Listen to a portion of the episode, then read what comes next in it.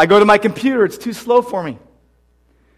But we live in an instant society when you get credit, um, credit checks, uh, credit approvals in seconds, your food in minutes, and life altering issues can be resolved within an hour.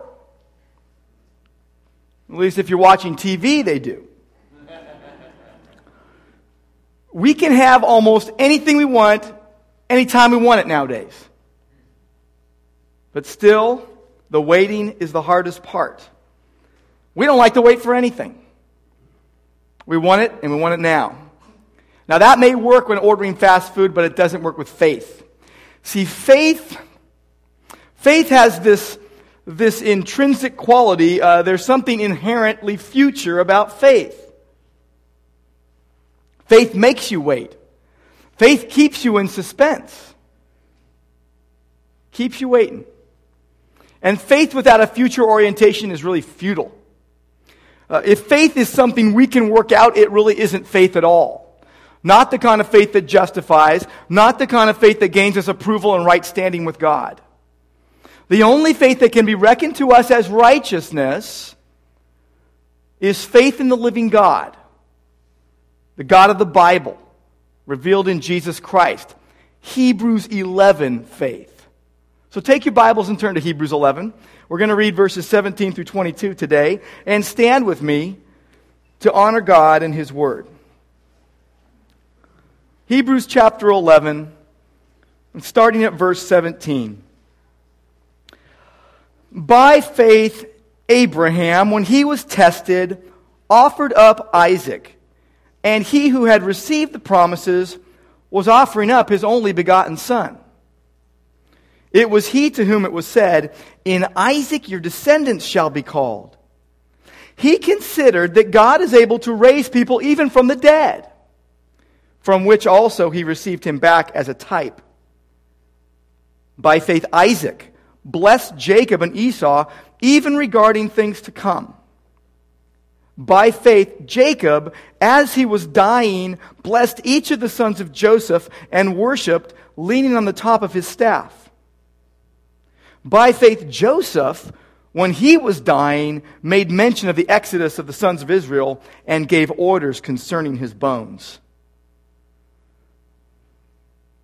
Lord, this morning we tremble at your word. And Lord, we just ask that you would teach us today. And we pray in Jesus' name, amen. Please be seated.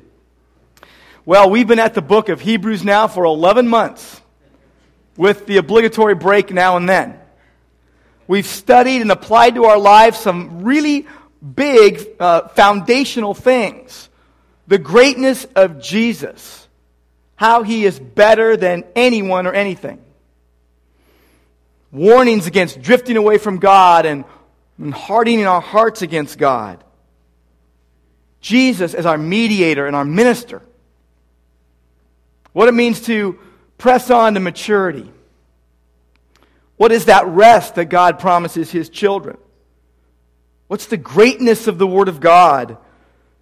And what it means to have God's hope as an anchor for our souls. We've seen what it takes to encourage the discouraged. We've, uh, we've uh, thought about the Christ centered life, worshiping and learning and serving together in the body.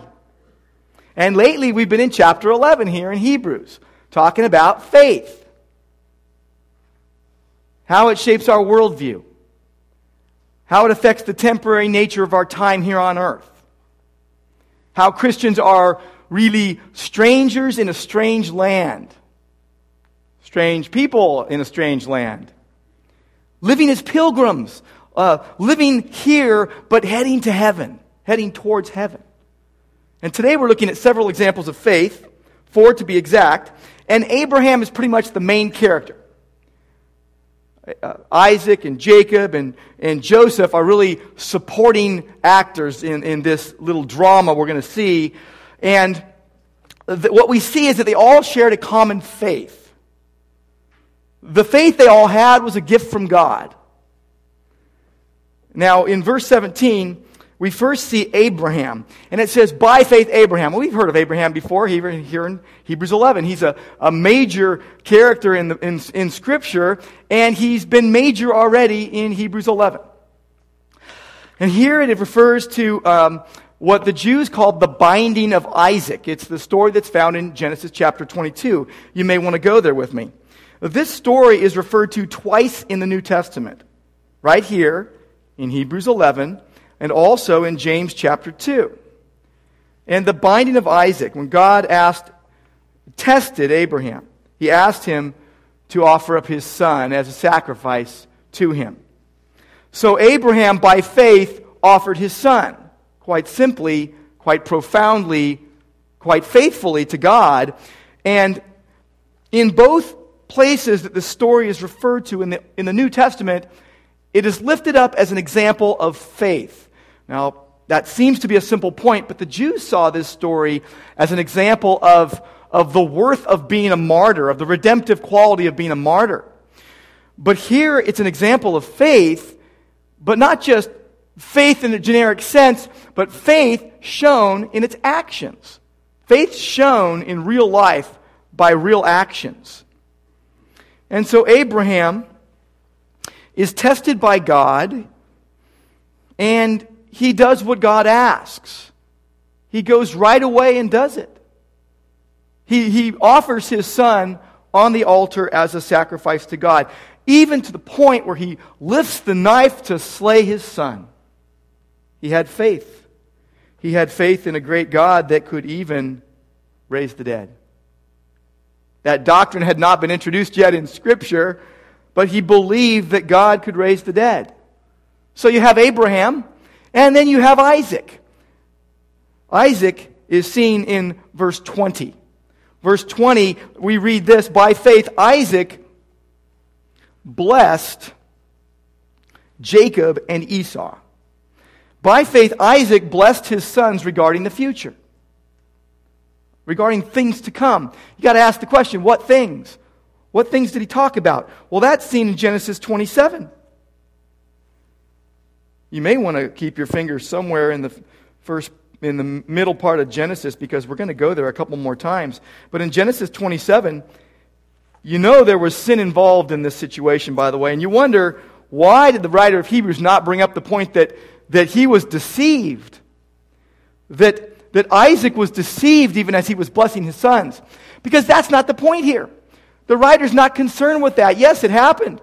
But the writer is concerned with the faith of Isaac, and he blessed his sons by faith. Sure, he was fooled, but he still did it by faith. What, what, did he, what did he talk about? He talked about Jacob possessing a fruitful land. You see it in Genesis 27. Verse 28. The abundance of the, of the earth, of the grain and new wine. He also saw people serving him. He was going to rule over nations. It says in verse 29 May people serve you and nations bow down to you.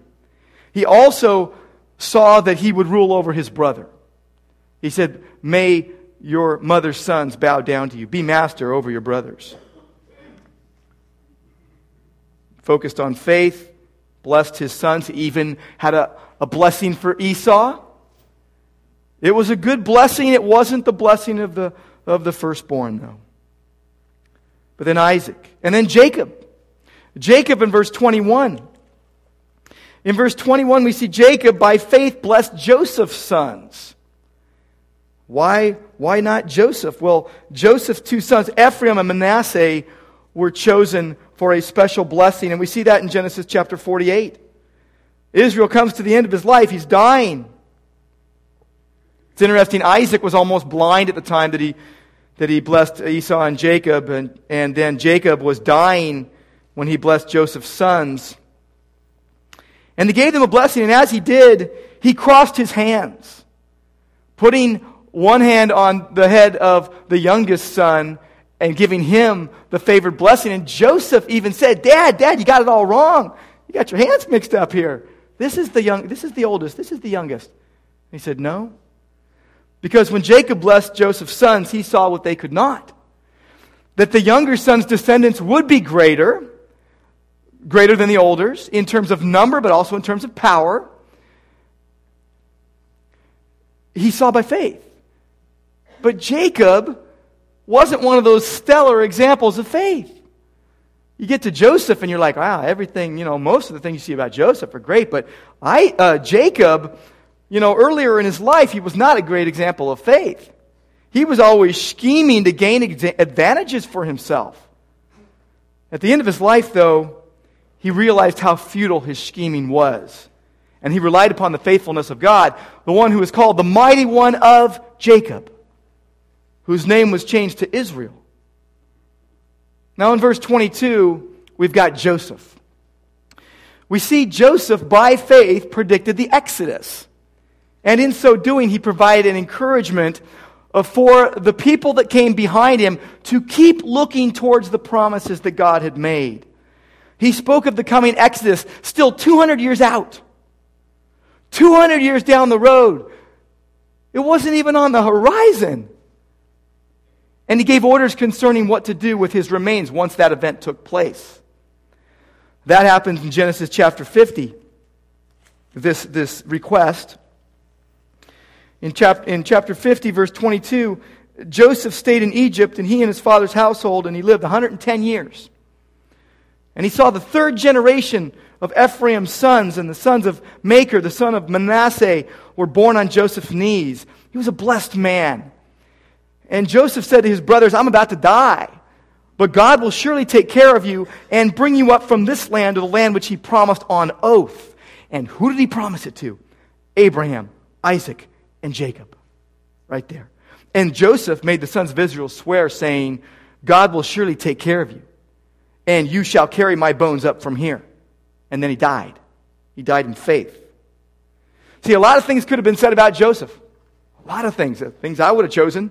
All the things he did because he believed God. But the one thing mentioned here was the one thing that clearly showed his faith in God's promise to Abraham, Isaac, and Jacob. That's what's pointed out about his faith in Hebrews chapter 11. You see, in, in, in Joseph's situation, except for his first 17 years of life, he didn't live in the promised land. He spent all his life in Egypt. He was a fourth generation heir of God's promise. Four generations who did not see the fulfillment of the promise, but lived by faith. He never hung out in the promised land. He never possessed it. 200 years earlier, God had made the initial covenant to Abraham. By the time Joseph died, no one in his family had lived in the promised land. They hadn't lived there yet. But he looked ahead in faith, sure of what he could not see. See, Abraham, Isaac, Jacob, and Joseph didn't just say they believed, they lived it out. It wasn't divorced from practical application in their life. They lived hard lives. A lot of bad stuff happened to them. They did a lot of bad stuff. There's people like us. They lived hard lives and they trusted God in faith. They clung to God in faith. And these brief summaries of their life show how deep their faith ran, show how deep their trust in God was. It wasn't mere intellectual assent, it wasn't just an empty profession. This was seen where the rubber meets the road in their life. It spilled out onto everything. It's like when, when you spill milk on the table and it finds every nook and cranny and crack, everything it can get into. It's like when you put butter on a warm English muffin and it just goes into all the little crevices. See? Their faith, their faith affected everything. And all who knew them could see it. Others could have given testimony that would have convicted them as people of faith. It would have been intuitively obvious, as Paul Grunwald said this morning. It would have been intuitively obvious to the casual observer that they trusted God. Sure, they did a lot of stuff wrong, but even guys like, like uh, Jacob at the end of his life, after all the scheming, after all the planning, after all the trying to figure it out on his own, he trusted God. So we see a common faith. And secondly, we see some common threads. I like looking for common threads, common themes that run through a story, common th- themes that run through a scriptural account. And here, for the first time, really, in Hebrews 11, we, what we see is that each verse of these six verses connect to the next. All four examples connect. Abraham offered up Isaac, verse 17. Verse 20, Isaac blessed Jacob. Verse 21, Jacob blessed the sons of Joseph. And then verse 22, Joseph. Uh, there's this common thread that runs through, but there's some common themes. I see three common themes here that are worthy of our attention. The first is death. Death is a common theme here. See, by faith, Abraham offered up Isaac. He didn't die, but he almost did. Really, really close. And we see that he, he figuratively, or literally, it says in a parable, he received him back from the dead. Uh, you got uh, Isaac, who could barely see, was at the end of his life. He was about to die. You got Jacob as he was dying. Joseph when he was dying.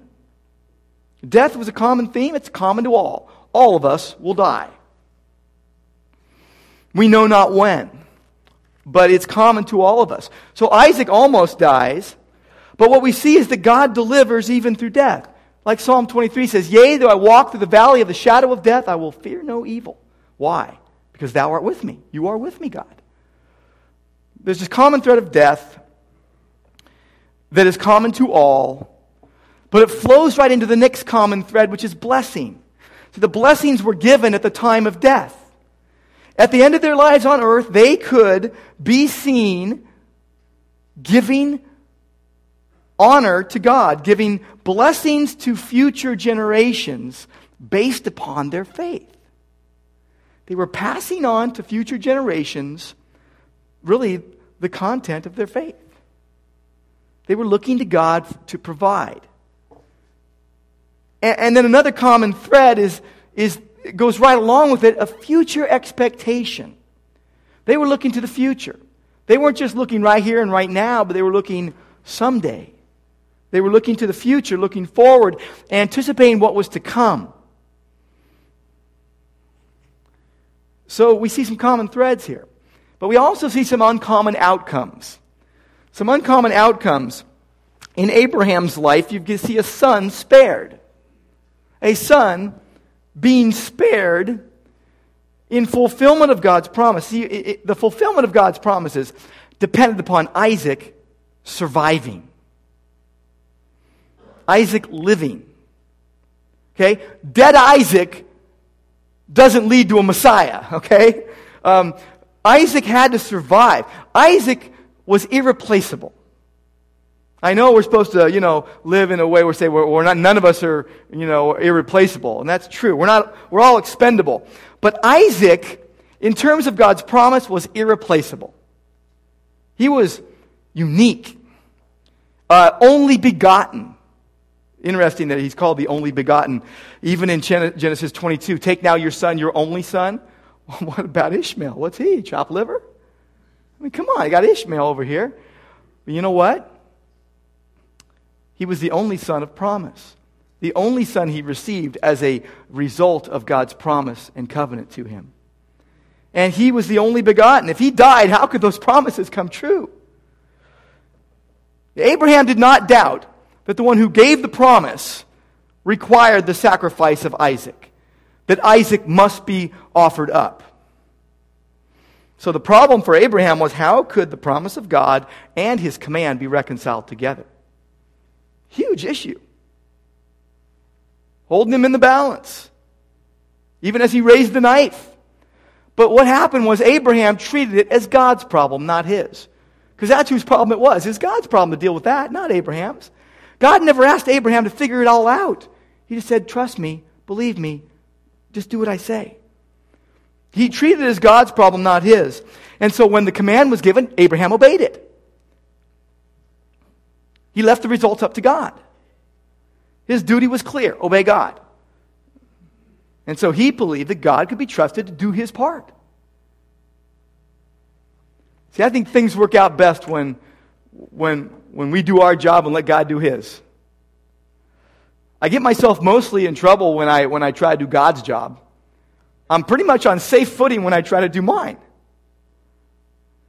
You see, when we do our job and let God do his, we don't have to stress and worry and get all wound up over so many things about God if He's going to keep His word or not. Is God going to come through or not? Oh, yes, He will come through. He's God, He's promised. It's His concern. So Abraham's his son was spared. Abraham's son was spared, even though to Abraham he was as good as dead. God could have raised him from the dead had he been taken. But he received him back from the dead in a parable, a type, in a way that prefigured the resurrection of Jesus. Now, in contrast, God did not spare his own son. In contrast, God delivered him up for us all. In 1 John chapter 4 spells it out very simply. In 1 John chapter 4, verse 10. In this is love, not that we love God, but that He loved us and sent His Son to be the propitiation for our sins, the sacrifice for our sins. And then in verse 14, we have seen and testify that the Father has sent the Son to be the Savior of the world. Maybe that's what Jesus was referring to when he said in John 8 56, Your father Abraham rejoiced to see my day, and he was glad when he saw it. So a son was spared. We also see a beautiful picture of generations being blessed from father to son. Points us back to Psalm 100 verse 5. God's faithfulness is to all generations. The passing of the, of the blessing from one generation to the next demonstrated that they looked to the future in faith. See, none of them experienced the fulfillment of the promises that they had when they died. And this is why they took the passing of the blessing so serious. They hadn't received the promised uh, blessing, so they were passing the blessing on to the next generation who they believed the fulfillment of God's plan that they would see, that it would play out through their descendants culminating in the appearance of the Messiah in God's due time. So generations were blessed. The son was spared. Generations were blessed. And another uncommon outcome is that people were delivered. Joseph made mention of the Exodus, one of the most miraculous events in Israel's history. God did it.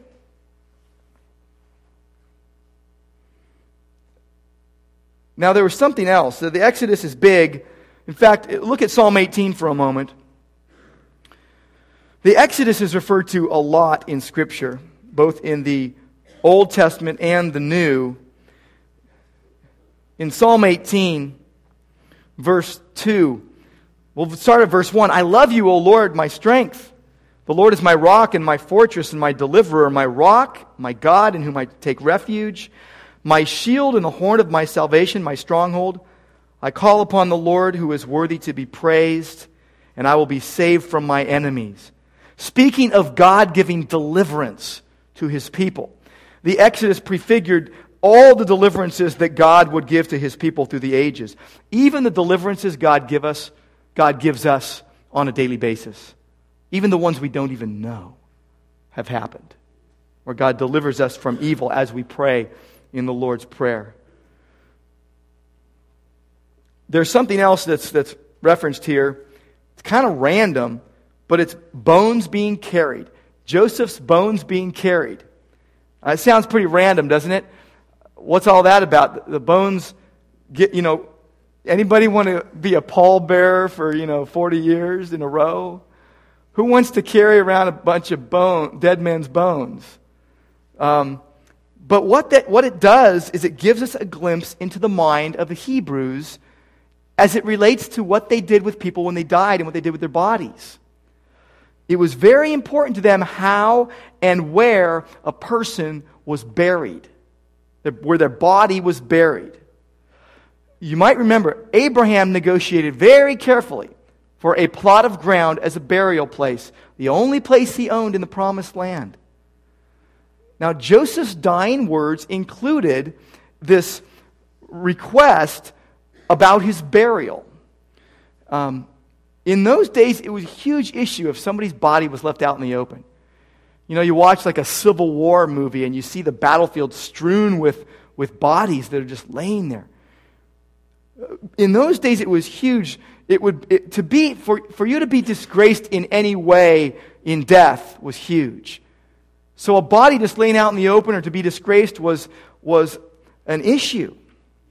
So uh, we've got to ask the question is this what, what Joseph was talking about when he made mentions concerning his bones? That his body would be treated respectfully and appropriately when he died. It would make sense in that culture. But I think not. I don't think that was his concern. We've got to remember where Joseph was coming from. He was the ruler in Egypt. As a ruler in Egypt, he would have been guaranteed a, uh, uh, a wonderful uh, funeral and, and tomb. Um, a very impre- he would have had a very impressive tomb and a very impressive burial and very imposing uh, uh, regalia that would happen when he died. So it wasn't that. So, what was his concern? I believe his concern was for those who would come after him, for those who would, would follow him, for those who'd see the fulfillment of the promise, for those who would go into the promised land. He followed his father's example of making plans to have his body buried in Canaan. Now, that would have been a huge encouragement, as well as a reminder as they're carrying his bones around from place to place, that something better awaited them, that a fulfillment was still to come, that the dusty tents that they lived in were not all they had to look forward to. 200 years later, 200 years later or so, Moses carried out that request. Look at Exodus chapter 13. They took Joseph's remains out of Egypt. Pharaoh's chasing them down. Red Sea is parted. They're just, they're running for their lives. Running for their lives through the Red Sea.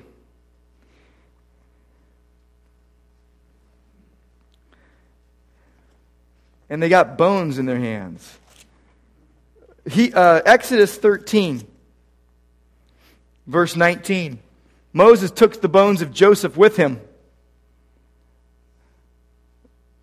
I just got, I've got a smile when I think of the picture. Uh, for he had made the sons of Israel solemnly swear, saying, God will surely take care of you, and you shall carry my bones from here with you. And they went, and they had his bones with them They're bringing a coffin with them the whole time. It's just wild. But it was to look forward to the promised land. Joseph didn't live in the promised land. So they carried his bones through the wilderness wandering.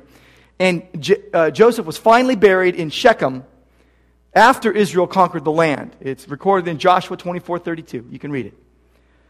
But see, even though Joseph's riches and his palaces were in Egypt, he knew his future was rooted in the promises of God. See, what he had in Egypt, the riches and the wealth he had in Egypt, those were testimony to what the, the wisdom God had given him in being able to save the people through the famine. But his future was not rooted there. His future was rooted in God's promises. Now, I trust as, as God does every time we come to the Word, that God is speaking to our hearts. That when we open up God's Word, whether it's at home, alone, in our room, or with our family, or with a group of believers through the week, or when we gather here on Sundays, my, I, I, I believe with all my heart that God is speaking to our hearts through His Word. that He is changing our hearts through, through His Word. And He is impressing upon us what He wants us to get and what He wants us to take out the doors and put into our lives uh, just even this afternoon or the rest of the week. But there's a lesson for us here, and, and God has already given us some of the lessons. But I want to point out something else as well. When it comes to faith and looking to the future, it's really seen first in terms of daily living. Daily living. Sometimes I find myself in a, in a social situation looking around, and inside I'm thinking about what I've read that day in the Word, and I'm trying to think, how does this apply to this situation?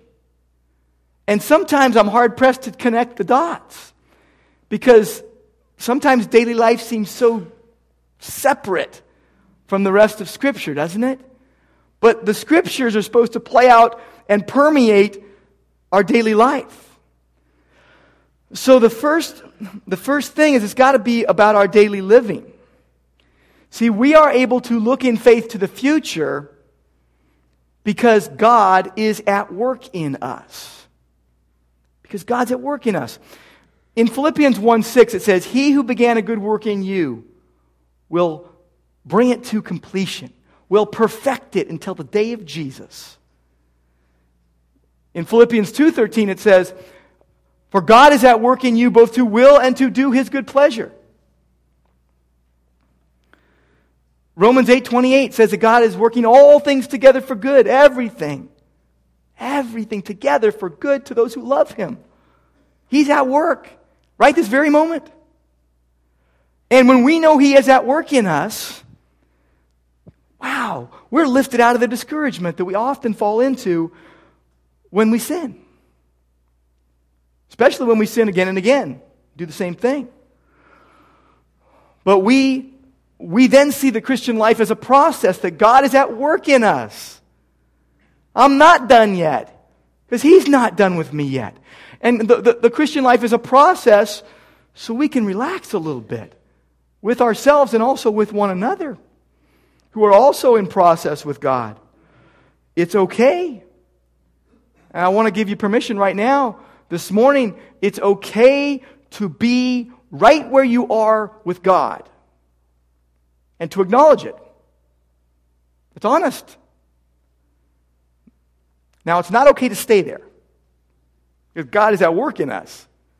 He's, he's moving us in another place. He's, he's doing something in us that is going to take us somewhere else. You're different today than you will be tomorrow, or next Sunday, or in a year, if Jesus doesn't come back before that. But we recognize that we're all in process with God and each other, and it's okay. And it's comforting and encouraging to know God never says to us, I'm through with you. I'm through with you. He doesn't say that. See, one of the amazing things to me about Hebrews 11, when I think about Hebrews 11, I'm thinking about who's there and what they're there for. And I'm like, I wouldn't have nominated them for that. They had a better performance elsewhere, you know. I would have put them in for something else. Or I see someone in Hebrews 11, I'm thinking, what are they there for, you know? Uh, I wouldn't have put them in. But that's the, that's the thing. I, I judge on outward appearance. God doesn't. God knows their hearts. That's why they're in Hebrews 11. And many are in for things we wouldn't nominate them for. And we would have left some of the people out because of their background or because of something they did in their life that mars the record. But God didn't do that. That's His grace. God didn't do that. Take some of the people in Hebrews 11. Take Jacob. Not until his deathbed did he kind of seem to realize it, what was really going on. But Abraham, he wasn't perfect, but he was willing to give back to God everything he had, including the son of promise. Isaac and Jacob, they lived up and down lives, spiritually speaking. And they walked by faith, but sometimes they stumbled by sight. They had times of faith and they had times of fear and anxiety, just like us. Joseph, he rose above the problems he encountered, and he was used in huge ways with God. But God works in, in different ways with everybody, doesn't He? In His own way, in His own time, in each life. And we can't say just because God did it this way in someone's life, it's going to be the same way in someone else's life. You know, there's similar situations, but there's no carbon copies there. God just works in His own way in everybody's life. And every day, God is at work in every Christian. Isn't that good news? God every day is at work in every Christian. That's hopeful. And like Abraham, our faith is tested. Maybe not in such momentous ways, but still our faith is tested. The reality test is put upon our faith often. James chapter 1 talks about it. James chapter 1 and verse 2.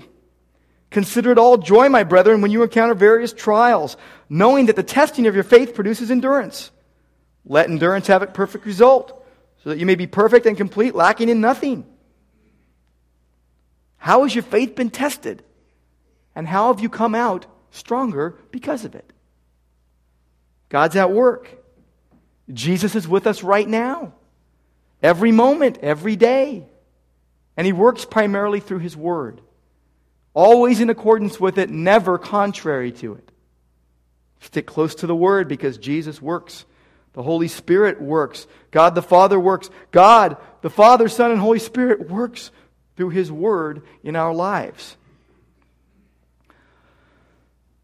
Now, if you don't know yet, if you don't know uh, Jesus, if you don't know Him yet, what kind of work is He doing in your heart? I don't know. But I know this he wants to sensitize you to Him and help you recognize how much you really need Him. Because the gospel is that we can't do it on our own. Jesus went to the cross and did it for us, He paid the penalty for our sin. See, our sins would send us to hell. But Jesus paid the penalty for our sins. Our job is to acknowledge what He has done, to believe. See, ultimately, the reason we can look with faith to the future is because we live with a greater perspective than what we have here right now. We live with the reality of the living hope that we will someday be with Jesus, that we will someday be with our Savior. In John chapter 14, Jesus talked about it. He talked about giving us peace and giving us someday a place.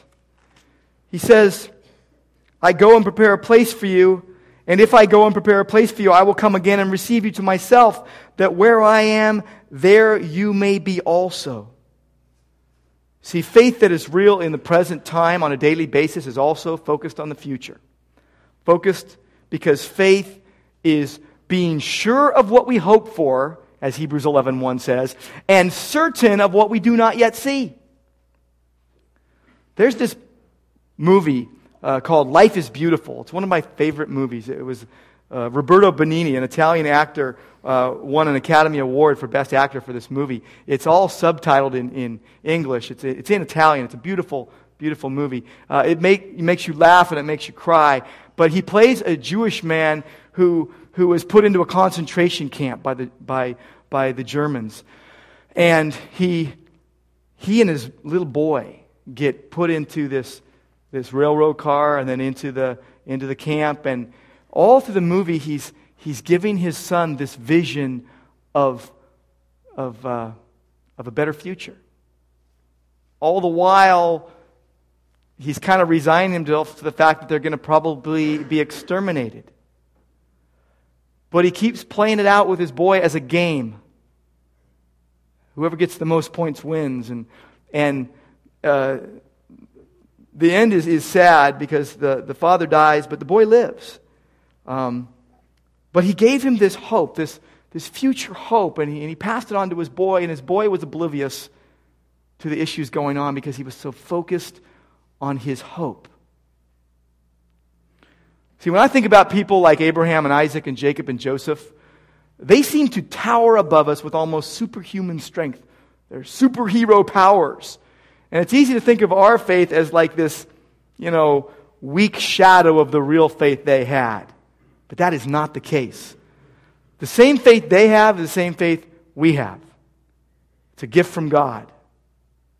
The same faith they had that was given by God is the same faith we have, which is given by God. See, we seem to think, I could never respond to God in faith like they did. Well, think about all the things they did that weren't good.